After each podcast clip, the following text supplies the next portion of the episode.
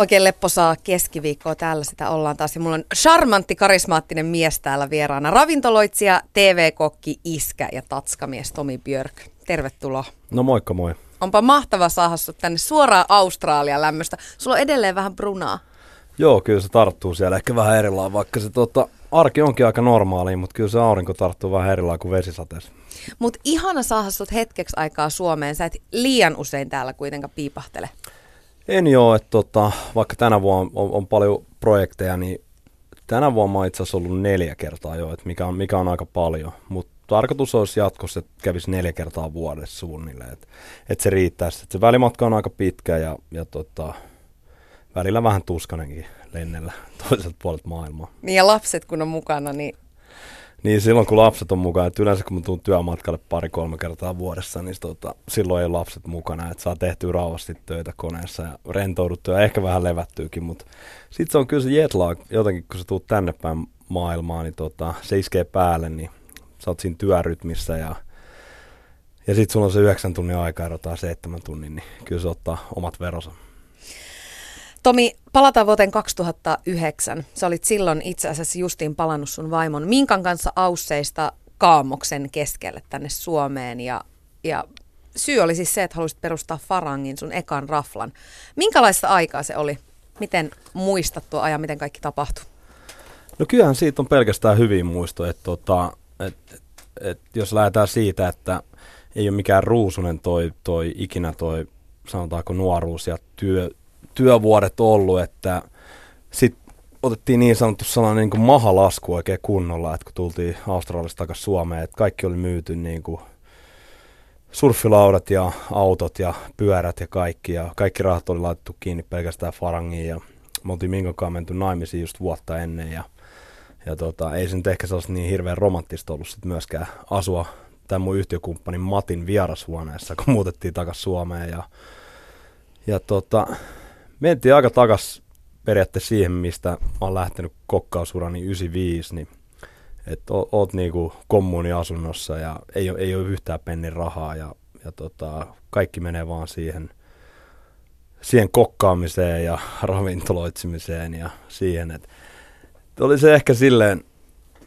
aika outo tilanne ja voisiko sanoa, että sekin vielä, että kelit tietenkin vaihtuu aika nopeasti auringosta ja auringosta ja aalloista niin muuttui sitten vesisateeseen ja, ja tota, Se ei ole niinku mieltä ylentävää varsinaisesti. No oli se sellainen ehkä, että kun äh, tarkoitus oli, että me jäädään Australiaan sitten pysyvästi, mutta sitten sellainen pieni niin kuin koti, koti-ikävä ja mitä kaikkea siitä nyt tulee, kun oli neljä vuotta ollut taas niin kuin maailmalla. Et mä oon aikuisiasta asunut aika paljon, pääosin voisi melkein sanoa ulkomaille, että asunut Espanjassa, Englannissa ja, ja sitten Australiassa, että sitten tuli sellainen niin kuin outo vaihe, että okei, että nyt, nyt niin tämä on jotenkin kutsumus, että Farangia tarvitaan Suomeen ja, ja me ollaan ainoat ihmiset, ketkä se voisi toteuttaa ja, ja tehdä just niin kuin se halutaan tehdä. Ja, ja tota, sitten me tavattiin Matin kanssa 2008 kesällä. Puhut siis Viikperin Matista, Viikperin Matti on mun yhtiökumppani ja tota, edelleen siis meitä on kaksi omistajaa vaan koko ravintolan ryppäässä, mikä on sitten kasvanut aika paljon. Niin, niin tota, tosiaan päätettiin Matin kanssa, että kyllä, että, että jätkä on saatava Australiasta kotiin päin ja, ja tota, Matti on tarpeeksi hullu yhtiökumppani, että kyllä me se tehdään. Suomessa oli silloin lainaa aika vaikea saada, oli talouskriisi ja, ja sen lisäksi tietysti aina kun tekee jotain ensimmäistä kertaa, niin siinä tulee yllätyksiä vaikka millä mitalla. Pelottiko sua ottaa noin hullu riski vai oot sä semmoinen tyyppi, että sä mielelläsi niin laitat itsesi aina äärirajoille? No kyllä, kyllä mä laitan mielelläni itteni siis todella paljon liikoa ja, ja mahdollisimman paljon myöskin äärirajoille, että, tämä nyt oli varsinkin sellainen, mutta sitten tässä laittoi moni muukin ihminen, että tota, kotiin vaan Fajalle terveisiä, että tota, mun Faja Timo ja Matin Faja Pekka, niin laittoi myöskin tota, laittoi niin sanotusti kämppänsä likoa siihen lainaan, että se oli tosi vaikea saada ja sit, eihän me nyt ollut, vaikka oli autot kaikki lähtenyt, niin en nyt hirveästi tota, Nissanista saanut rahaa siihen aikaan, että, tota, et, et, kyllä siinä oli muilla ehkä vielä isommat ne riskit, että totta kai se kannat sen vastuun sit siitä, että lähteekö Fajalta kämppältä, että syödäänkö joulukinkku ensi jouluna siellä pöydässä vai missä syödään. Niin, niin vai edelleen Matin vierashuoneessa? niin, vai edelleen siellä, että sitten niinku molempien perheet. Mutta tota, mut se oli hienoa, että meillä oli niinku tavallaan taustajoukot kunnossa, että monesti niinku ravintolat ja noin saa niinku rahoitusta ö, sijoitusyhtiöiltä tai miljonääreiltä tai, tai mistä tahansa, mutta mutta tämä niinku tavallaan edelleen meni silleen niinku perhe edellä ja, ja meidän idea edellä ja me päätettiin tavallaan kaikki asiat ja, ja sitten muut vaan hikoili vieressä ja katsoivat, että mitäkään tästä tulee. Mä Tomi itse asiassa soitin sun yhtiökumppanille Wigberin Matille ja kyselin niistä Farangin perustamisen alkuajoista, että, että mikä oli semmoinen hetki, kun tajusitte, että tämä homma toimii ja että näitä ehkä kannattaa sitten laittaa pystyyn lisääkin? No ehkä me ei siinä ihan ensimmäisten viikkojen aikana niin kuin alettu heti miettimään niiden seuraavien paikkojen avaamista, mutta kyllä se hetki, että, että hei tästä, tästä tulee menestys, niin, niin kyllä se tuli ihan muutama viikko avaamisen jälkeen, että ilman, ilman ihmeellistä mainostamista tai markkinointia, niin yhtäkkiä me alkoi olla sali ihmisiä, jotka dikkaili safkasta. Tuliko Tomista uusia puolia, tai varmasti tuli, mutta minkälaisia uusia puolia tuli esiin tuon koko prosessin aikana ja ikään kuin yrittäjyyden alkutaipaleilla?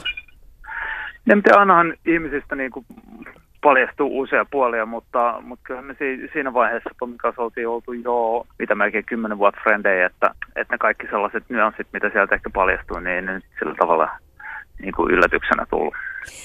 Niin, teillä täytyy olla aika lämpimät välit, koska käytit sä äsken siis, oliko se ilmaisu mussukka vai mikä se olikaan?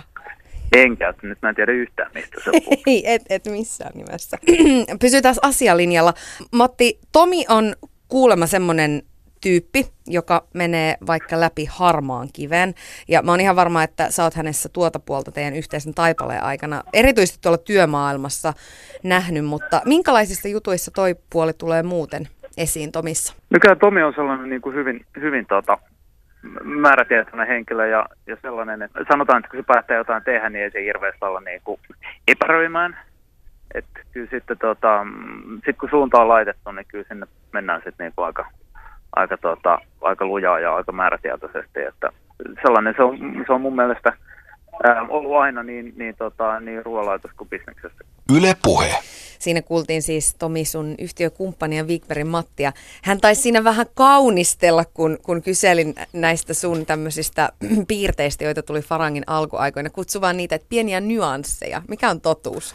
No kyllä totuus on se, että tota, Matti on sellainen me ollaan todella samantyyppiset ihmiset, meillä on samat visiot, mitä ravintolan pyörittäminen, business ja ruoalaitto tulee olla – että se on aina kansainvälisen tason ja mahdollisimman parasta ja just mennään vaikka läpi harmaan kiveen. Matti on täysin samaa mieltä näistä ja, ja tota, siihen ryhmään kuuluu muitakin ihmisiä, mutta äh, kyllä Matti vähän kaunisteli, että mä oon ehkä sellainen... Mä tota, sen. Joo, Matti on rauhallinen niin kuin hänen puheestaan kuuluu ja, ja harkitsevampi ehkä, ottaa riskit huomioon – huomattavasti selkeämmin kuin minä. Että mä, että jos me ollaan päätetty jotain tai mä oon päättänyt jotain, niin mennään sitten eteenpäin. Ja u- välillä siis öö, oli uskomatonta, että on löytänyt toisen, toisen yhtiökumppanin kuin Matti ja myöskin se, että mun vaimo Minka, Minka ollut siinä vieressä katsomassa sitä mun vouhutusta, kun mä sanoin, että nyt mä oon päättänyt tehdä gaitsin ja mä oon päättänyt puolella ja ne oli samaan aikaan päätetty ja että nyt mennään eteenpäin. Mä avaan tällaista, mä avaan tällaista, kukaan mene siis käsi ylös. Ja sitten mä olin kääntynyt jo ennen kuin olin nostanut kädet ylös. Ja, ja että niin kuin, tiedätkö, päätökset tapahtuu kahden viiden sekunnin sykkeellä. Ja, ja totta kai niitä on mietitty, että jokaista ravintolaa mietitään kaksi-kolme vuotta ja konseptit on ollut valmiina, mutta sitten kun mennään eteenpäin, niin se, tavallaan se päätös pitää niin kuin, se pitää vaan niin kuin sytyttää tavallaan sun tekemisen silleen, että se lähtee saman tien niin kuin eteenpäin ja sitten ei pysäty niin kuin ollenkaan niin kuin se ravintola ennen kuin se aukeaa. Mikä se on se juttu, mikä sua niin kuin pohjimmiltaan motivoi, koska rahahan se ei voi loputtomi olla. Ja Mattikin tuossa puhuu siitä, että sä oot kuin, niin kuin höyryveturi, kun sä lähdet jotain päämäärää kohden menemään. menemään. Joo, ja höyryveturi, mikä ei niinku pysähy. Ja sit, vouhottava tota, höyryveturi. Se on vouhottava ja se on välillä vähän niinku tyhmää ja idioottimaastakin, mutta se on, se on toiminut tähän asti, kun se on vaan toiminut ja, ja kaikki on loppupelissä ollut kuitenkin harkittu ja mietitty, mutta kyllä mä sanoisin, että se on se intohimo, että se intohimo sytyttää niin kuin tuolla, se, on vaan niin kuin sellainen liekki, mikä palaa siellä, että, että mä oon monta kertaa yrittänyt tavallaan astua vähän sivuun tai, tai tehdä vähemmän töitä tai mitä tahansa, tehdä vähemmän ravintoloita. Et, et niinku, mä en mahda sille mitään. Ehkä se on myöskin joku aivovamma, mille ei voi mitään. Et, tota, täytyy hakea diagnoosi siihen. Sä oot sanonut jossain, että, että toisen ravintola avaaminen, että se vähän helpotti elämää, kun oli pakko luopua tietyllä tapaa siitä kontrollifriikkeydestä, että et ei voi niinku mitenkään vahtia jokaista annosta, joka lähtee keittiöstä, niin onko sussa muutenkin elämässä tämmöistä niinku perfektionistin tai kontrollifriikin vikaa? Näillähän on helposti huono kaiku, mutta ei se välttämättä sitä ole. On, on varmasti siis molemmilla puolilla. Siis myönnän ihan täysin, että on, on niin kuin siviilielämässä ihan samaa sitä myöskin. Ja tota, öö, mä oon ollut pitkässä parisuhteessa, mä oon ollut 16 vuotta mun vaimon kanssa. Ja, tota, ja, ja kaikki mun läheiset ystävät, ne on pysynyt, pysynyt aika pitkälle siinä ympyrän sisällä, mikäli he on vaan halunnut olla. Et, et myöskin mä oon leijona sen lisäksi, että mä oon kontrollifriikki, niin tota, öö, siinä on varmasti hyvää ja pahaa, mutta sitten myöskin se toinen, toinen luonteen piirre se, että mä välitän tosi paljon muista ihmisistä ja mä pidän ne, ketkä on ympyrän sisällä, niin pidän todella todella paljon niistä hyvää huolta. Ja, ja meidän firmassakin niin meidän kaikki tärkeät työntekijät, niin, niin osa on ollut ihan alusta lähtien, siitä lähtien kun Farang on perustettu kahdeksan vuotta sitten. Ja, ja tota, samoin mun hyvät ystävät, mä pyrin kyllä pyrin pitää tosi paljon huolta ja mä oon huomaavainen ja voisiko sanoa rakastava niin, niin duunissa kuin duunin ulkopuolellakin, että, että pyrin ehkä sillä sitten kontrolloimaan tätä näitä muita, muita heikkoja puolia. Sä oot siis horoskoopin merkiltä leijona. Kyllä. Mäkin niin olen puolet, siis. On... Puolet meidän perheestä. tota. Siellä riittää tulisia tunteita. Kyllä. Tomi, jos tälleen niin kuin mietit jälkikäteen, niin äm, tämä on tietysti aika iso kysymys, mutta mitä se vaatii, että suomalainen kokki lyö itsensä läpi, saa pystyä vaikka kuinka monta menestysravintolaa siellä täällä? Uh, no varmaan se, että, että tekee niitä päätöksiä. Että suomalaisuudessahan on vaan pelkkää positiivista se, että me ollaan kovin tekee duunia, me ollaan vähän nöyriä ja sehän sopii täysin ravintolalle kuin nappipäähän. Että se pohjimmainen nöyryys siellä, vaikka on höyryveturi ja, ja päättäväinen, niin se nöyryys on se, mikä kantaa kaikki nämä erilaiset, Matti käytti tätä sanaa nyanssit yhdessä, niin se kontrolloi sitä se nöyryys. Ja tota, mun mielestä suomalainen kokki on yksi maailman parhaimpia kokkeja, että tuonne maailmalle mahtuisi vaikka kuinka monta suomalaista ravintoloitsijaa. Mutta se myöskin vaatii sen kaiken duunin ja uhrauksen, että, että jos siihen on vaan valmis, niin sit se on tehtävä, että jos sen päätöksen tekee. Yle puheessa. Tuija Pehkonen. Täällä on myöskin Björkin Tomi ja Tomi, mä oon itse ollut nyt kaksi vuotta yrittäjänä ja sä oot tehnyt sitä nyt niin kuin vuosia vuosia pitempään ja paljon valtavammassa mittakaavassa. Välillä mua turhauttaa malttamattomana ihmisenä se epävarmuus, mikä, mikä yrittäjyyteen liittyy. Se on epävakaata ja se on turvatonta ja se on jännittävää, varsinkin silloin alkuun, niin miten helppo sun on ollut sietää tämmöisiä asioita, sitä ikään kuin epävarmuutta ja toisaalta myös vastuuta, mikä yrittämiseen liittyy? No varmaan se, että mä aloin yrittäjäksi tosi nuorena, mä olin 26-vuotias, niin tota, voisin mä ollut 25. No mutta kuitenkin, että suhteellisen nuori, että jos puhutaan sellaista, että on osakeyhtiö ja perustetaan ravintoloita ja sellaisia, missä on paljon ihmisiä töissä, niin se on aika nuori ikä lähteä yrittäjäksi. Öö, kyllä mä sanoisin, että ei ollut paljon menetettävää, niin sinänsä oli vaan paljon saavutettavaa, niin se oli helppo tilanne sinänsä. Et ei, ei mulla, ollut, mulla ei ollut perhettä muuta kuin vaimo, öö, auto oli myyty, ei, ei ollut mitään sellaista tota, maallista turhaa tiellä, ei ollut, ei ollut asuntoa, omakotitaloa, ei koiraa, ei mitään. Et tavallaan mulla oli pelkästään saavutettavaa ja mä pystyin keskittyä täysin mun työhön. Et sellainen niin kuin, mulla olisi 24 tuntia vuorokaudessa väliin, mä käytin siitä 21 tai 22 tuntia, jos mä halusin. Mä nukuin kaksi tuntia sohvaan ravintolassa tai mitä tahansa. Ouch. Niin tota, mä, olin, mä olin valmis siihen, että, että ehkä se, että pitää tiedostaa se, että onko valmis lähteä yrittäjäksi. Ja totta kai aloja on niin miljoonia erilaisia ja, ja nykyään pystyy duunia tekemään vaikka läppäri kahvilasta ja, ja tota, on, on paljon luovempia duunia näin, mutta jos lähtee ravintoloiksi, niin ravintolassa tapahtuu koko ajan. Että siellä on 24H tapahtumaa, siellä on uunit päällä ja välillä on siivoojat ja toimisto aloittaa aamu seitsemältä jo. Ja, et siellä on koko ajan tapahtumaa, mitä, mitä pitää kontrolloida mitä pitää ottaa huomioon. Et, et siihen täytyy olla vaan valmis. jos miettii sitä tilannetta, missä sä oot yrittäjänä nyt, niin sehän on niin kuin jollakin tapaa aika ristiriitainenkin juttu. Sä oot sanonut, että sä et hirveästi sun töiltä ole esimerkiksi ehtinyt olla mukana vauva-arjessa. Teillä on kaksi, no miten sen katsoo, isoa tai pientä poikaa, aika mm. pientä mm. vielä kuitenkin. Ja sitten toisaalta sen kuitenkin täytyy olla aika helpottavaa, että, että on duuni, josta saa rahaa, joka tuo turvaa paitsi sulle ja perheelle, niin myös niin kuin lapsille. Niin äh, miten sä koet itse, minkälainen ristiriita on se niin kuin isyyden ja yrittäjyyden yhteen, yhteensovittaminen, miten sä oot sitä järkeillyt? No se varmaan yrittää perheessä menee, jokaisella on varmaan omat tapansa, mutta tuollain niin ravintolayrittämisessä menee, että, että sulla on ne tietyt päivät ja ne yleensä aika hyvin osuu alkuviikkoon, että et tota, tai loppuviikko, että sunnuntai tiistai välillä on ne vapaat, tai sitten ei välivapaat ollenkaan, ja, ja monet työmatkat mä teen yksin, että että tavallaan otetaan aina sitä aikaa jostain vaan kun pystyy. Et väli voi olla sillä, että on kaksi-kolme kuukautta putkeen duunis joka päivä ja sitten on joku kahden viikon loma. Et mä elän sillä niin kuin todella oudosti ja se perhe on tottunut siihen, että, että ne tietää tavallaan, että se palkinto yhteinen aika tulee aina jossain vaiheessa. Ja tota, yleensä se on joku lomamatka tai joku, että pystyy sitten ainakin esittää, että ei ole töissä. Että, kaikki mailithan tulee koko ajan puolemme ja Salaa tulee. kännikällä. Niin, ja eikä niin salaakaan, että, että siinä uimaltaalla tai mistä tahansa sitten ollaan pyöräretkellä, niin aika hyvin siinä pystyy puhumaan puolimeen samaan aikaan noin kuulokkeet korvassa ja hoitaa asioita, mutta tota, mut en mä tiedä, se on elämäntapa ja, ja mä oon lapsillekin opettanut sen, että jos ei tee töitä, niin ei tule menestyä, ei voi ostaa mitään, eikä ei, vaan yksinkertaisesti homma ei toimi. Et ne on oppinut se aika nopeasti niin kuin sen, että mikä on rahan arvo tai merkitys tai mikä tahansa sitten rahahan varmaan poistuu pikkuhiljaa markkinoilta kokonaan, mutta että mikä se muovikortin salaisuus sitten on, niin se on niin kuin, että tehdään niskalimassa duunia ja sit voi, sit voi kuluttaa sitä. Toihan on ylipäätään siis ihan, niin kuin, kun miettii tota koko teidän perhekuvio. Sehän on siis ihan käsittämätön kombo, miten te saatte sen toimimaan. Että, et sä, musta tuntuu, että sä painat niinku niskalimassa duunia.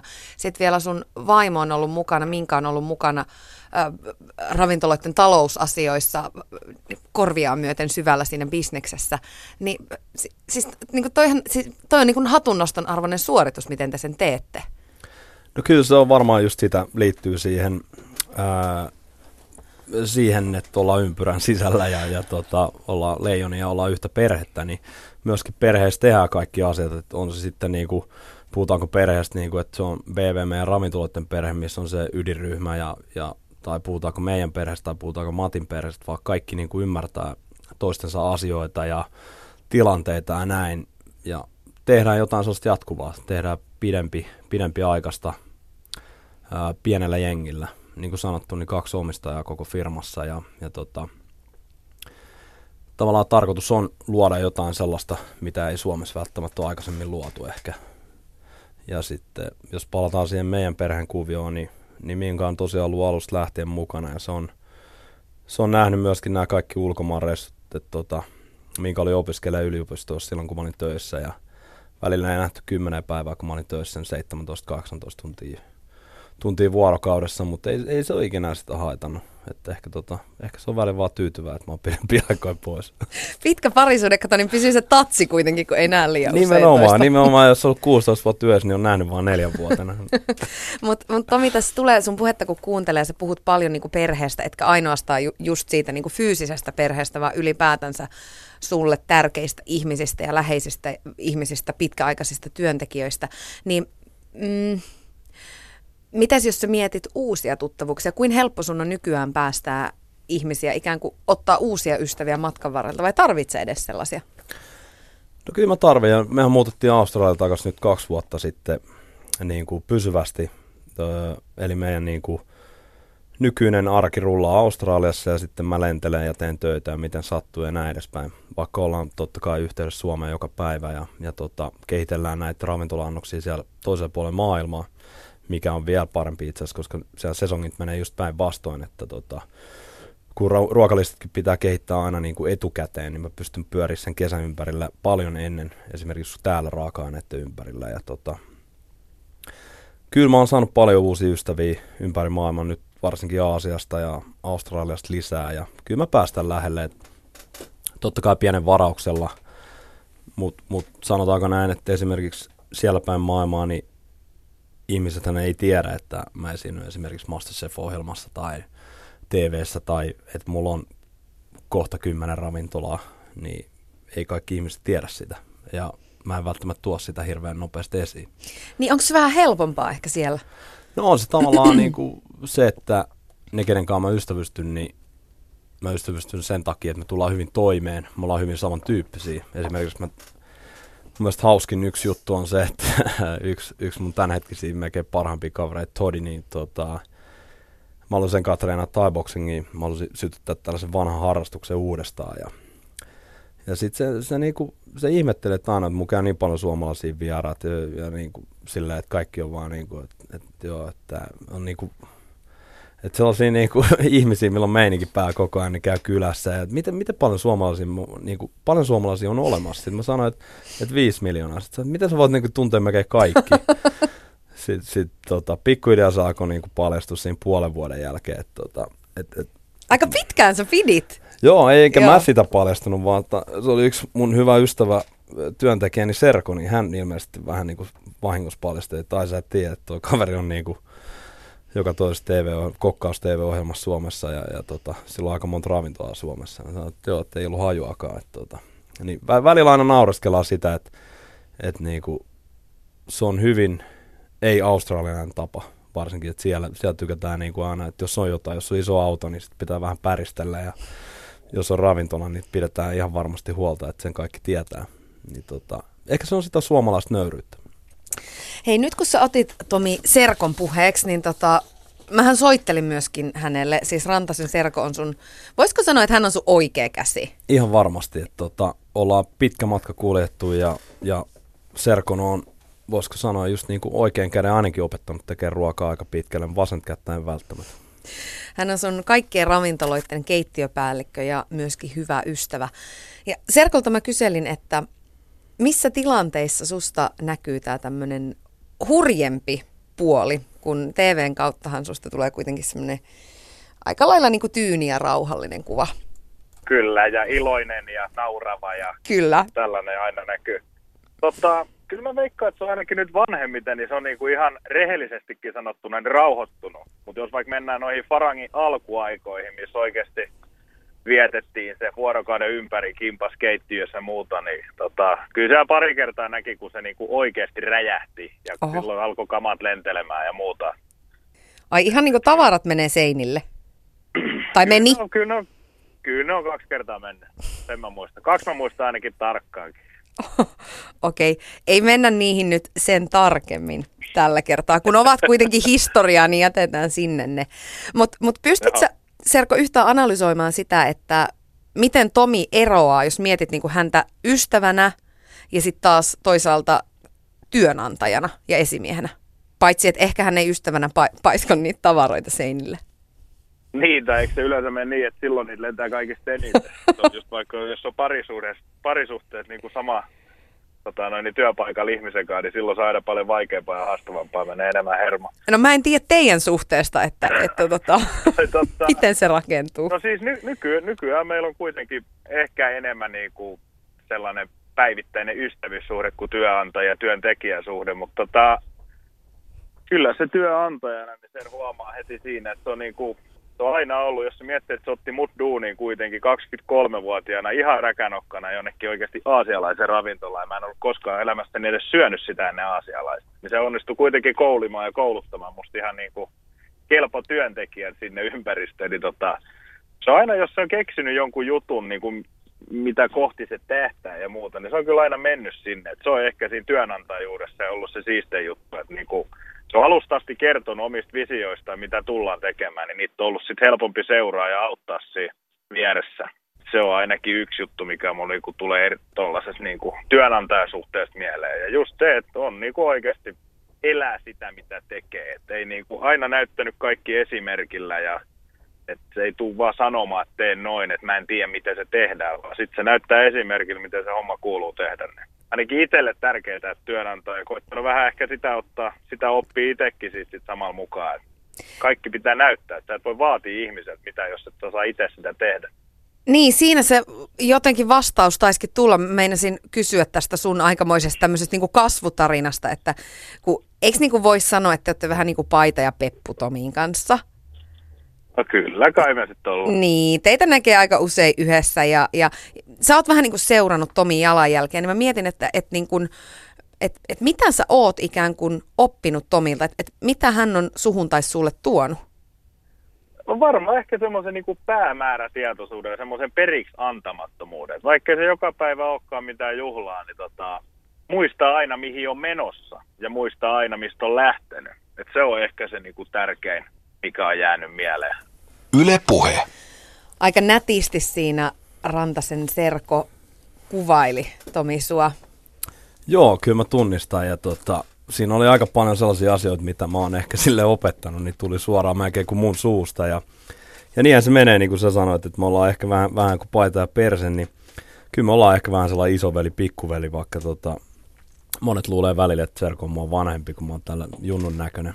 Junnun näköinen 37-vuotias, mutta tota, Ja pienikokoinen. pienikokoinen joo, Joo. 99,8 kiloa, just kävin oh. vaalla. Melkein sata. Onko sata tullut hei koskaan täyteen? Ei ole tullut, ei ole tullut. Mä oon vähän pelästynyt, että nyt olisi tullut, mutta tota, Hei, vetäisit ton litran vettä tuosta, niin siitä niin se sit, on. sit se tulee. Hei, no mitä sä sanoisit, kun Serko tuossa noin yli sanoi sua kehun, niin mitä sä oot saanut tai mitä sä oot oppinut Serkolta? Ikään kuin oppipojaltasi. No varmaan paljon, paljon asioita, siis todella paljon ja, ja ehkä just sellaista kärsivällisyyttä, mitä monit muilta ihmisiltä on oppinut ja, ja just sitä, että, että tavallaan Serko, miten se on rauhallisesti osannut vaan oppia ja niin kuin jakaa niitä visioita silleen, että, että välissä on pyöritellyt päätä, että ei ihan oikeasti, että onko tämä niin kuin todellista, mitä me tehdään. Sitten mä oon sanonut vaan, että hei, että niin kuin, nyt rauhassa, että nyt rauhassa. Että mä oon oppinut tavallaan, sit kun mä oon huomannut katsoa ihmisten niin kuin ilmeitä ja lukemaan niitä ja näin, niin mä oon oppinut sen rauhallisuuden ehkä myöskin heidän kautta ja, ja se, että kuinka kouluttaa ihmisiä ja, ja niin kuin imemään niiden parhaat puoliin myöskin itseeni ja sitten tavallaan luomaan siitä työyhteisöstä sen, että se toimii kaikille. Et, et, et hyvin pitkään mulla oli sellainen vaan, että tämä on mun visio ja nyt tehdään näin, mutta sitten pikkuhiljaa mä aloin just oppia ihmisiltä, että miten, miten se kannattaisi luoda vielä paremmaksi sillä, että me kaikki pystytään olemaan osa sitä ja viihtyä. Sä oot hioutunut, kato. Totta kai, kyllä nämä niin kuin kaikki ihmiset ympärillä, Matti ja Serko ja Vaimo ja kaikki, niin totta kai ne on niin kuin yrittänyt vielä enemmän hioa väkisinkin silleen niin kuin timantti, timantti tota, hieman paperilla, mutta mut, mut, äh, sanotaan näin, että eh, niin, niin miljoona asiaa. Ihan siis en, mä en pysty heti saman tien keksiä. Öm, Mä haluaisin palata vielä vähän tähän Serkon rehelliseen tarinaan siitä, että sulla joskus aina saattaa myöskin pinna kärvähtää. Juu. Niin äh, milloin se palaa? Mitkä on sellaisia juttuja, että, että sua, olipa ne sitten siellä keittiössä tai liikenteessä tai missä tahansa, niin, niin mikä sut saa raivostumaan? Sä vaikutat kyllä myös aika tulisielulta nyt, mitä enemmän mä niin kuin, tässä paneudun tähän asiaan. Mä oon siis, en, mä en ole ikinä peittänyt sitä, en missään nimessä, on se varmaan tullut monesta esiinkin. Et, et, sanotaan, että tilanteet tässä maailmassa on tuhansia, ja, ja on monia asioita, mitä mä en hyväksy, ja mä tulistun, ja mä oon valmis tekemään ihan mitä vaan niitä eteen. Öö, yksi, yksi on sellainen, että mun mielestä naisia pitää kunnioittaa.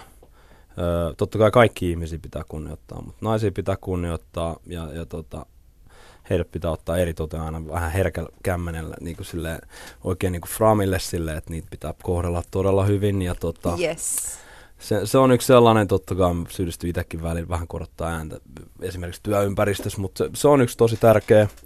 Sitten toinen tärkeä on se, että jos puhutaan työympäristöstä edelleen, niin tota, mitään tavaraa ei saa heittää roskiin. Et mä tuun itse tota, perheestä, että meillä ei, ei ehkä ihan aina ollut sitten tarjolla sitä ruokaa ihan, ihan aina.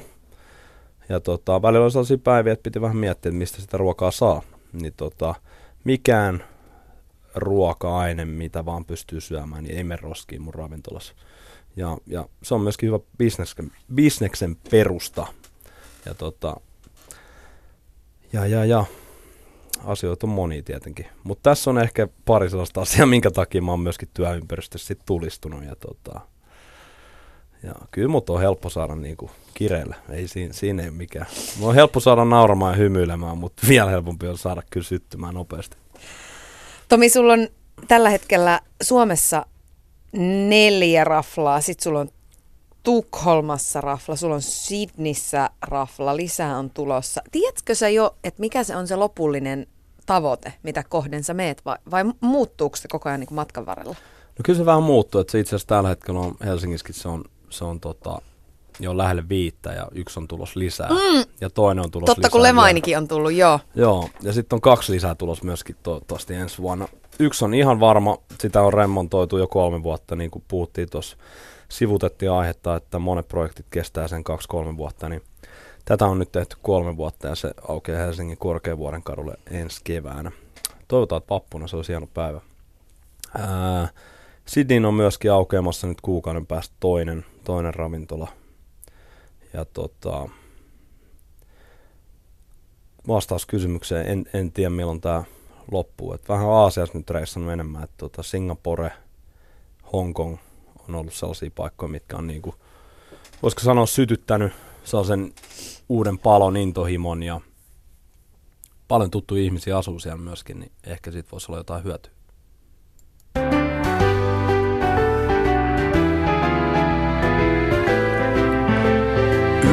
Puheessa. Tuija Pehkonen. Ja täällä on myöskin Tomi Björk paikan päällä.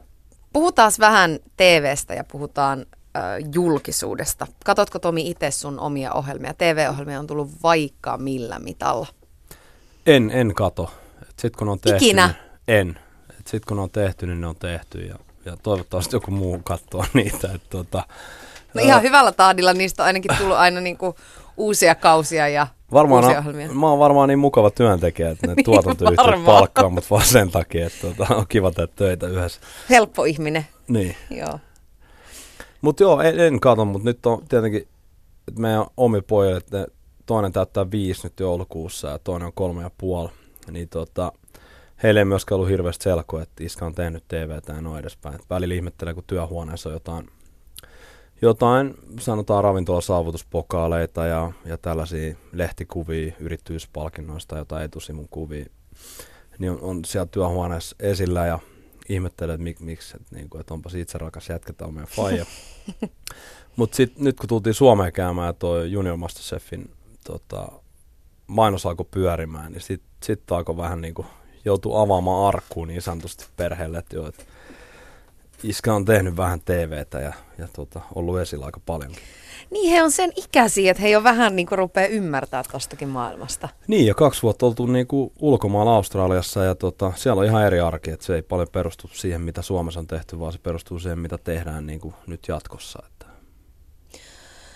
Se oli, jos mä muistan oikein, se oli 2011, kun tuli e- eka sun Masterchef-tuomarointi, ensimmäinen niin TV-pesti, ja sitten yhtäkkiä sut tunski kaikki. Niin minkä takia halusit lähteä mukaan TV-ohjelmaan? Öö, mä en oikein tiedä, miten mä päädyin sinne TV:seen, mutta kutsuttiin koekuvauksia ja, ja sitten yhtäkkiä mä olin siellä studiossa. Kaikki on vähän niin kuin sumeita tavallaan, että mä keskityin ja keskityn edelleenkin mun päätoimeentuloon ja, ja niin kuin ravintoloiden pyöritykseen. Sitten tällaiset on niin kuin sellaisia, sanotaanko viihdeprojektia, hyviä harrastuksia, kun vapaa-aika on muutenkin liikaa. niin, tota, niin sitten aina jotenkin sitä aikaa jostain löytää kuitenkin sellaisille hienoille projekteille ja, ja mä olin itse seurannut Australian Masterchefia silloin, kun me asuttiin siellä. Mä että vitsi, että on magea ohjelma.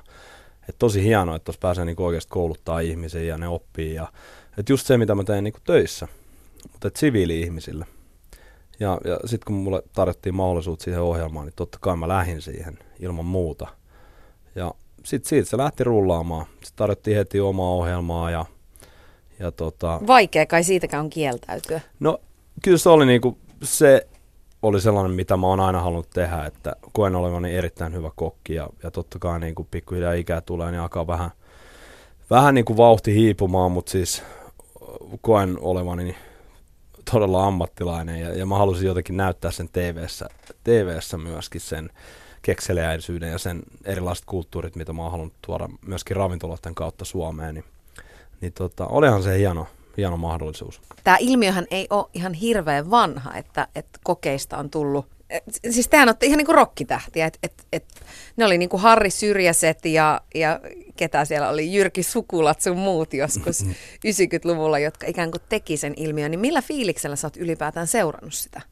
No siis upea tietenkin. Se oli mullekin niinku tosi, tosi hieno juttu, että tota, Jyrki Sukulat ja Syrjäset ja nää, niin mä, mä olin itse silloin vielä niinku koulussa, ravintolakoulussa, kun on tullut Jyrki ensimmäiset kirjat ja tällaiset. Ja nykyään niinku kunnia sanoa, että hän on myöskin ystävä. Että, että niinku, on se nyt ihan huikeeta, että tota, meillä on tällaisia esikuvia, mitkä on oikeat kokkeja, mitä voi niinku seurata ja, ja he, heistä voi ottaa mallia. Niinku. Ja mun mielestä ei, sitä ei kannata niinku, ottaa liian vakavasti, että kokit on mitä on, että me ollaan niinku työ, työväen ammattiluokkaa ja tavallaan kisälliduuni, että me opitaan toisit kokeilta ja meidän, meitä vanhempia kokeilta keittiömestareilta ja opitaan sitä kautta enemmän. Että... Mutta yhtäkkiä se onkin niinku tosi mediaseksikästä olla kokkia. Joo, no ei se ole sitten, kun menee tuonne ravintolatöihin, niin se, se aika nopeasti ne kamerat sammuu ja soidut sammuu ja kaikki muutkin sammuu. Että kyllä sitten on niinku todella rankkaa oikein duuni. Ja sitä mä, sitä mä oon halunnut aina myöskin korostaa opiskelijoille ja junioreille, mitkä tulee duuniin, että se on oikeasti todella, todella kovaa duuni ja vaatii ihan hirveästi oikeasti, että se on niinku kaikki tai mitään melkein, jos sä haluat sinne niinku korkealle pallille. Sä Tomi tuossa äsken viittasit siihen, että, että sä et hirveästi itse mieti näitä julkisuusasioita ja, ja yrität ikään kuin pitää ne vähän niin kuin ulkona, mutta kuitenkin aina välillä tuntuu siltä, että sä oot kaikkialla. Että sä oot niin televisiossa ja lehissä ja koko ajan, siis Björkiltä tulee jatkuvasti ravintolakukkasia ympäriinsä, niin ootko se sitä miettinyt, että, että oot se niin julkisen työn takia tullut esimerkiksi tietoiseksi, e-, enemmän tietoiseksi itsestäsi tai, tai joutunut miettimään omia käsityksiä itsestä tai, tai just miten sä tuolla karaokebaarissa käyttäydyt? No varmaan siis pyrkinyt ainakin korostaa sitä omaa niin kuin hyvää käytöstä ja sitten minimoida sitä huonoa käytöstä. Mutta kyllä mä aika niin kuin oma itseni normaali on aina, aina ollut. Ja moni meidän niin kuin sukulaisista ja perheen tutusta ja niin kuin on sanonutkin, että kyllä sä on aika oma itse oot siellä TVssä. Että niin kuin, tietenkin he ei näe niin kuin sitä, sitä mun johtavaa minä, niin mikä on sitten niin kuin ravintoloissa ja siellä niin kuin omassa duunipaikalla. Mutta TVssä mun mielestä varsinkin sellainen niin kuin lepposa minä on toiminut aika hyvin ja julkisuudessakin. Et, et, et mä oon tosi sosiaalinen, mä tykkään ihmisistä, mun mielestä on kiva jutella ihmisten kanssa ja, ja tota, jos joku haluaa kysyä reseptiin, niin mielelläni kerron tai jonkun raaka-aineen, mitä ne miettii, että mikä tämä on, niin mikä usein ruokakaupassa tapahtuukin, että hei, mikä tää, Ihan mitä totta. tästä voisi tehdä. Joo, joo, siis et, et, ehkä se on toiminut jotenkin kuitenkin silleen, myöskin viestintuojana, että, että siltä voi hei kysyä. Että joku kysyy muuta, että hei, mitä tästä patatista voi tehdä? Mä sanon, että hei, patatti ranskalaiset. Sitten on silleen, että hei, siistiä, että kiitos. Sitten ei mitään muuta ja homma jatkuu. Mahtavaa. Et, et sellainen niinku, ehkä, ehkä se jotenkin on kuitenkin onnistunut. Se oikea kuva tulee sieltä kautta. Törmäisinpä joskus kaupassa suhun. Mä tulisin kanssa pitkän listan raaka-aineiden kanssa. Mä ottaisin selfie sun kanssa. Tomi, äh, kuinka paljon tai minkälaisissa hetkissä ennen Ausseihin muuttoa sä kaipasit sitä elämää ihan tavallisena Tomina? Että kukaan ei tunnistaisi tai tulisi Fenkolin kanssa kysymään, että mitä tästä tehdään? No tosi paljon, että kyllä se... Öö, meillä oli pitkään tiedossa, että muutetaan takaisin Australiaan, että se veny ja veny ja veny. Veny ja sitten melkein niin kuin alkoi paukkumaankin. Että et kyllä mä oon, niin kuin, henkinen jaksaminen oli tosi, tosi niin kortilla muutama otteeseenkin siinä, että et, en ole, en ole käynyt missään lääkärissä hakemaan diagnoosia jälleen, jälleenkään vaivoihin, mutta tota, kyllä, sen, kyllä sen tuntee, kun ihminen palaa loppuun ja se kyllä pari kertaa varmaan tapahtuikin siinä, että, että jos mä vaadin muilta, niin mä kyllä vaadin itseltäni vielä sata kertaa enemmän. Ja tota, niin kuin tuossa muut ihmiset on ehkä puhunut musta, että jos mä päätän jotain, niin mä teen sen myöskin. Ja niitä päätöksiä oli niin paljon, mitä mä olin päättänyt, että mä teen ja haluan tehdä. Ja joka vuosi tuli joku kirja tai ravintolan kirja ja uusi ravintola ja, ja monta TV-ohjelmaa ja kaiken näköistä. Ja, ja sitten tuli perheen lisäystä ja mä en oikein päässyt osaksi sitä perheen arkea, niin se myöskin stressasi. Ja, ja tavallaan hyvin moni asia oli silleen niin kuin hyvin, hyvin rikkona, että mä en saanut enää hallintaa siihen, mikä tietenkin ahdistaa. Ja tota, sitten se vihdoin tuli se päivä sit pari, pari vuotta sitten, että et pääsi ottamaan sen pienen etäisyyden, etäisyyden tietyistä duuneista ja muuttaa takas, takas toiseen kotimaahan Australiaan. Ylepuheessa Tuija Pehkonen. Ja Tomi Björk on täällä vieraana myöskin. Palataan Tomi äh, aika paljon ajassa taaksepäin. Sä oot elänyt sun lapsuuden ja nuoruuden lahessa. Niin mitkä on sun vahvimpia muistoja, sanotaan nyt niin kuin 80-luvun Lahdesta? No varmaan, että siellä oli paljon työttömyyttä ja, ja tota, ää, paljon, paljon urheiltiin, että kaikki urheili. Mä muistan vaan, että kaikki urheiltiin, että oli niinku, oli sukset ja pallot ja kiekot ja lätkämailat ja kaikki, kaikilla on aina autot täynnä urheilukamoja. Et ne on niinku ehkä, kaksi vahvinta, mitä muistan. Et, et, et, se oli niinku jännä, että melkein puolet perheestä, niin joku ei käynyt duunissa ja ei sekä käynyt duunissa. Ja sit, no sitten oli paljon aikaa niinku harrastaa. Et jotenkin ei, ei sitä lapsena osannut niinku ajatella. Ajattelin vaan, että se on ihan normaali, että Lahti on niinku urheilukaupunki ja se on hyvä, että ei tarvitse käydä duunissa, että sitten on enemmän aikaa urheilla. Et tota, et kyllä kaikki mun kaverit, ystävät, niin, niin ne on niinku urheiluperheestä ja se on urheilu, urheilu, urheilu. Sulla on itsellä nyt kaksi pientä poikaa, niin millaisista asioista sä oot ajatellut, että haluat tehdä sun omien lasten kanssa eri tavoin, mitä sun lapsuudessa oli? No tota, mä oon kyllä saanut todella hyvän kasvatuksen kotona, että et, niin just se, että kunnioitetaan ihmisiä ja ajatellaan, ajatellaan asioita vähän ennen, ennen kuin tota, tehdään välttämättä niitä. Se ei ole kyllä mennyt hirveän hyvin perille, se on mulla vika. Mutta tota, urheillaan ja, ja ehkä just se, mikä mullakin oli se, että ei niin kuin tullut missään vaiheessa sellainen niin kuin aikuisen elämä liian aikaisin es, esiin tai eteen. Että niin kuin, että annetaan lasten olla lapsia annetaan niiden uida ja pelata palloa ja mitä tahansa ne harrastaa. Et, et ei tarvi niin kasvaa sellaisen aikuisen maailmaan, vaan, vaan niin kuin antaa niiden tehdä niitä asioita, mitä ne haluaa tehdä ja antaa lapsia olla lapsia. Oletko huomannut, että sä toistat itse jotain sun vanhempien kaavoja tai käytösmalleja, koska useinhan se menee niin, että sitä hokee ja hokee, että mä en sit ikinä koskaan tee noin niin kuin äiti Pehkonen tekee. Toi on ärsyttävä piirre ja sitten yhtäkkiä sä havahdut siihen, että jestas, mä oon ihan samanlainen. Joo, tosi vaikea sanoa. Siitä on niin pitkä aika kuitenkin, mutta voisinko mä sanoa, että tota, eikö sellainen tietty lämpö, niin sen mä muistan niinku mo- molempien niinku faija, mutta se on eronnut. Jo silloin, kun mä olin pieni, mä olin yksivuotias, niin tota, molemmilla oli sellainen niin lämpö aina, että, että, että sellainen niin iltarutiinit ja kaikki tällaiset oli tosi tärkeää, että rutiineista on tullut ehkä niin kuin se, millä mekin ollaan saatu meidän, meidän outoon ravintolaperheeseen vähän sellaista niin kuin ryhdittymistä ja sellaista et, niin kuin iltarutiinit, aamurutiinit ja tällaiset, ne on tärkeitä ja, ja sellainen tietty lämpö, mitä lapsille muistetaan, että joka päivä sanotaan, että rakastaa niitä ja, ja tällaista. Että, että se ehkä on, niin kuin muistan molemmit mutsilta ja fajalta, molemmilta. Sulla on paljon sisaruksia, sulla on äiskän puolelta yksi veli ja kaksi siskoa ja sitten iskän puolelta kaksi veljeä, niin minkälainen rooli sulla on ollut sisarusten kanssa siellä kuitenkin niin kuin esikoisena? No varmasti hyvin vahva ja on varmaan edelleen myöskin, että tota, et pyrin tietenkin pitää yhteyttä niin paljon kuin pystyy, mutta mut sanotaan, että aikuisilla se on ollut vähän mahdotonta, mahdotonta väliin, mutta kyllä näitä päitä aina näkyy siellä meidän ravintolassa. ja tota, mutta var, varmaan sellainen, niin kuin, että ollut kaksi eri kotia, että sulla on niin kuin Helsingin koti ja sitten sulla on Lahden koti ja, ja sitten sukulaiset kaikki hangossa, että se on aika monen sekasoppa, niin tota, varmaan sellainen tietty, tietty esimerkki ja kuva just niin kuin urheilun kautta ja kaiken niin kuin duunin teon kautta, että mä aloitin niin nuoren duunin teon myöskin, että, että se on osannut seurata sitten, että tekee paljon töitä, niin jotain voi saavuttaa. Mm, pitääkö se paikkansa, sä toki urheilit ahkerasti, mutta pitääkö se paikkansa, että sä et ihan hirveästi tykännyt koulua käydä? No en mä hirveästi, mä olin onneksi tosi laajakas, ei vaan. tota, mutta joo, joo, siis ää, mun koulu loppu ravintolakoulu ja sekin jäi vähän kesken. Nyt se on kyllä suoritettu, että siitä pointsit itselleni, mutta... Sä teit sen 2005 loppuun, koska oli pakko tehdä, että pääsit Australiaan. Mistä sä ton on kuullut? Mä oon toimittaja. Ai, ai, ai, ai. Taustat on kunnossa.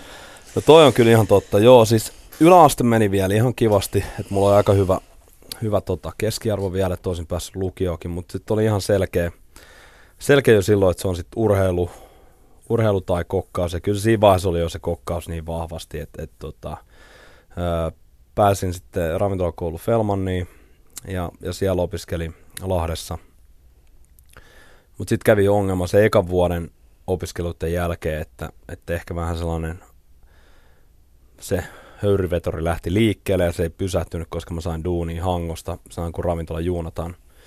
Sain sieltä ja se oli oikein hieno alakart ravintola ja kaikkea. Ja se höyryveturi lähti siitä niin vahvasti käyntiin, että mä olin sit seuraavan kesän siellä duunissa ja ne kesät veny ja veny ja mä unohdin vähän mennä takaisin kouluun ja, ja, ja sitten se vaan jatkui ja jatkui ja sitten viikana vuonna vielä mä lähdin Espanjaan töihin ja mä ikinä palannut sieltä sitten koulun penkille. Et tota, paperit tosiaan, niin kuin mainitsit, 2005 sain sen takia, kun tarvitsin Australian sponsorship-viisumi, eli se on tällainen viisumi, mikä annetaan niin kuin skilled person, eli, eli tota, hy, hyviä omassa ammatissaan ja saa sellaisen erikoisviisumin neljäksi vuodeksi, niin mä olin Australian parhaassa ravintolassa töissä ja, ja sitten sit se oli se yksi paperi, mikä puuttui, niin se, se oli aika sellainen kylmähikinen puhelu sinne Felmaniin ja, ja tota, onneksi löydettiin sitten väylät, että ne paperit saatiin Australiaan.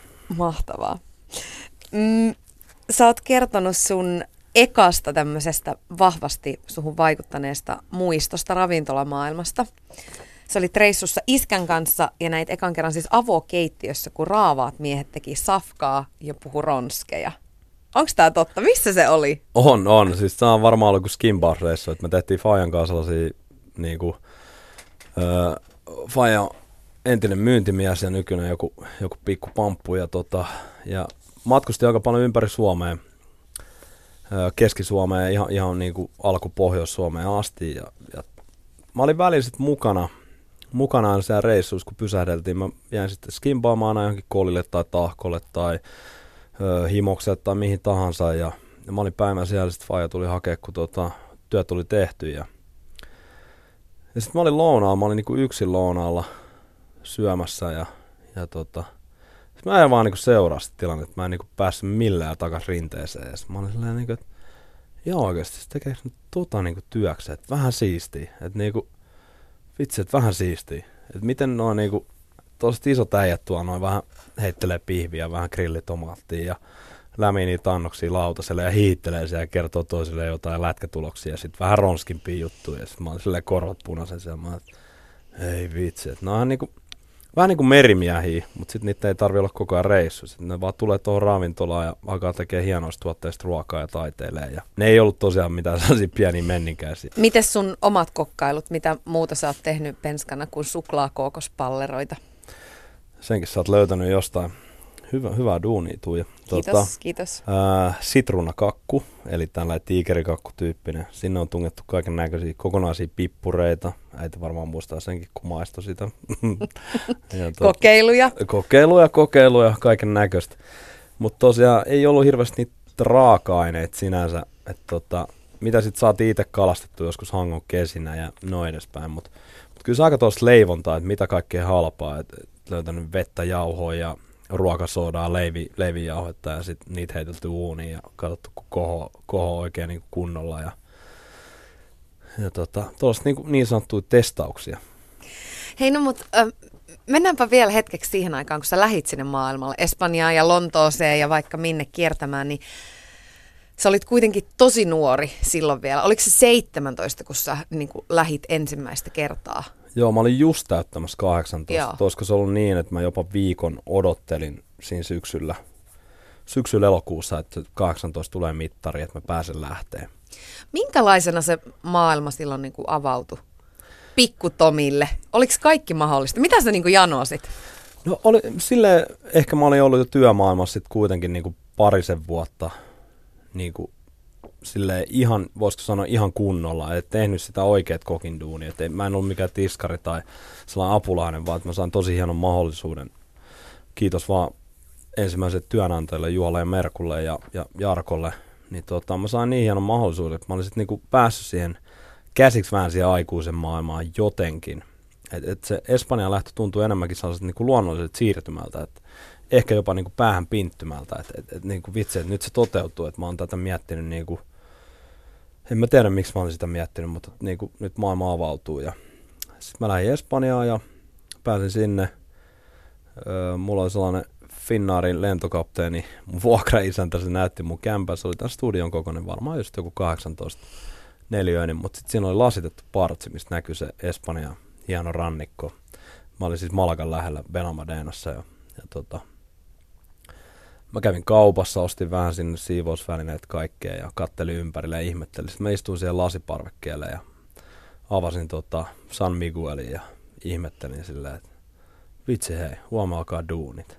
Ja tää on vaan sen takia, että mä oon oikeasti, en päässyt koulussa läpi, mutta se, että, että mä oon hoitanut duunini niin hyvin, että mä oon niinku työni takia täällä. Että oikeasti tämä työ on nyt kannattanut, että mä oon päässyt tänne asti sen takia. Ja joku oikeasti on antanut mulle duunin Espanjassa sen takia, että mä osaan laittaa ruokaa. Mä kävin läpi vaan niitä vaihtoehtoja, ja mä oon silleen, että mä päätin, että tää ei kyllä jää tähän.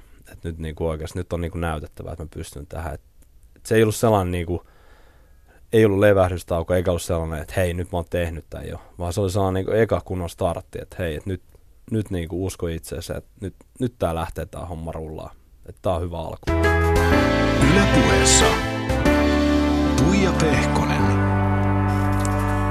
Ja nykyään Ausseissa majaileva Tomi Björk. Siitä on pari vuotta, kun lähit Australiaan sun perheen kanssa. Jos miettii sitä tilannetta, missä sä olit silloin. Sä olit silloin kolme vitonen, sä olit tehnyt parikymmentä vuotta töitä kokkina, ravintoloitsijana, keittiömestarina. Mietit sä ikinä, että, että vitsi on tullut saavutettua ihan sikana kaikkea? No kyllä mä ainakin välillä mietin sitä, että on paljon te- tullut tehtyä töitä, koska ää, työpäivät on ollut tosi pitkiä. Et, et siitä lähtien, kun mä aloin tekemään ravintolasta, mä oon aika lailla tehnyt sitä kuuluisaa tuplapäivää ja jokainen, joka tekee vuorotöitä tai tekee sitä tuplavuoroa, niin tietää, mitä se tarkoittaa, että se vaatii vähän enemmän. Ja sitten kun sä kerrot sen 20 vuotta tuplana, niin, niin kyllä se ehkä jossain vaiheessa tuo pääkopas vähän tuntuu, tai jos ei muuta, niin ainakin mahassa. Et, tota, et, siltä tuntuu välillä, että paljon on töitä tullut tehty. Et nyt, nyt mä pyrin antaa vähän enemmän aikaa perheelle, ja se oli se oli yksi tärkeimmistä syistä, miksi muutettiin takaisin takas toiseen kotimaahan, eli Australiaan. Sehän ei ole äh, työnarkomaanille ja työstä nauttivalle, sitä rakastavalle ihmiselle. Se ei ole kauhean mikään niin kuin helppo polku opetella ajattelemaan, että, että tässä on nyt muutakin kuin se työ. Niin minkälainen polku se on ollut sulle ja ootko oppinut sitä?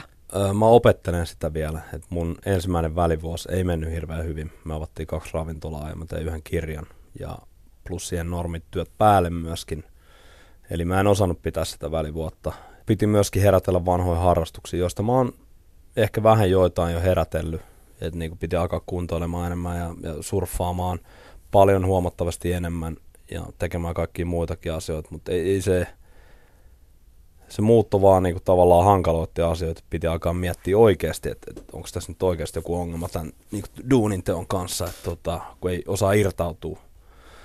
Ja tota, sitten kun sai avattua sen ensimmäisen ravintola Australian, niin se tavallaan sellainen pieni taakka laskeutui ja helpotti ehkä vähän sitä, että, että okei, nyt mulla on tämä arki ja nyt mulla on toinen arki ja mulla on perhearki ja työarki, että kyllä tämä niinku, se oli helpompi lähteä ehkä tasapainottelemaan. Et nyt, nyt kun mulla on ollut kaksi vuotta siellä takana ja mulla on aika hyvä balanssi, voisiko sanoa, että tota, se ei ole sellainen liian, liian hallitseva kumpaakaan suuntaan. Mutta siis, miksi sä et vaan oo? Miksi sä et ota rennosti? Sä oot tehnyt 20 vuotta aivan niskalimassa töitä. Sulla on kaksi pientä lasta. Niin kuin, niin kuin, mä en ymmärrä. En mäkään. En, mä, mä en osaa. Niin kuin mä tuossa haastattelun alussa sanoin, että varmaan, varmaan joku päävamma hyvällä tavalla, mutta kyllä, kyllä se varmaan jokainen ihminen, joka mä, mä tiedän paljon niin kuin mun ystävien vanhempia ja, ja tuttuja kaikki. Ei ne osaa olla vaikka ne jäisi eläkkeelle, niin eihän ne niin kuin lopeta työntekoa. Et ne palaa, ne on päässyt eläkkeelle, ne on maanantain siellä duunissa. Et, et se on sellainen tapa, se on elämäntyyli. Ja mulla se on ollut elämäntapa toi ravintola, ravintola-ala ja ravintoloitsuus ja, ja kokkaus ja mitä siihen alaan ri, liittyy. Kaikki. Niin kuin, että mä oon mieluummin vaikka sit tiskaamassa siellä iltaisin kuin se, että mä istuisin vaan sohvalla. En mä tiedä, siis se on vaan sellainen tapa. Mitä asioita sä kaipaat Suomesta sun tietysti läheisten ihmisten lisäksi? No joo, se olisi se ensimmäinen ollut se läheiset ihmiset, mutta Ää, sauna.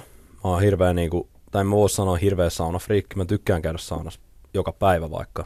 Ää, En mitenkään kilpailumielessä, vaan mun mielestä on sellainen kiva tapa, tapaamispaikka ja niinku, kiva istua friendien kanssa ja vaihtaa kuulumiset. Ja kyllä tiettyjä niinku ruoka-asioita ja, ja väliin jopa niitä huonoja kelejä ja Oho! hankoa ja, ja tosi paljon asioita totta kai kaup- kaipaa.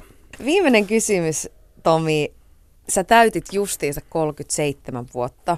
Mä en edes kysy, että meinaatko jäädä eläkkeelle tai milloin meinaat, mutta tunnet sä itsesi tällä hetkellä nuoreksi vai vanhaksi? No kun mä katson peiliin, niin kyllä mä näytän ihan junnulta, mutta sitten kun mä tota, ajattelen, ajattelen itteeni muuta, niin kyllä, kyllä mä oon ihan niin kuin, voi sen muutaman vuoden lyödä lisääkin, että et, et, kyllä se huomaa pikkuhiljaa kropasta, että on paljon tehty töitä, että alkaa vähän niin kuin, niin kuin seisomatyössä ja monessa työssä muutenkin, ne alkaa paikat vähän hajolee, polvet ja selät sun muut ja tällaiset, mutta tota, mutta mut varmaan vähän lisää pitäisi urheilla ja huolehtia kehosta, niin sitten päästään vauhtiin taas uudestaan ja mennään eteenpäin. Mutta mut ensi vuonna on tulossa kaksi uutta ravintolaa myöskin, myöskin Suomeen ja, ja niihin ollaan keskitytty todella paljon, laitettu itsemme likoon ja, ja myöskin paljon riskejä, että odotetaan innolla, mitä se, mitä se tuo tullessa. Kiitos Tomi Björk ihan älyttömän paljon, että löytyy kiireiseltä mieheltä aikaa tälle tunnille. Ja siis kaikkea parasta Australiaa ja ota rennosti. Mä otan rennosti, kiitos.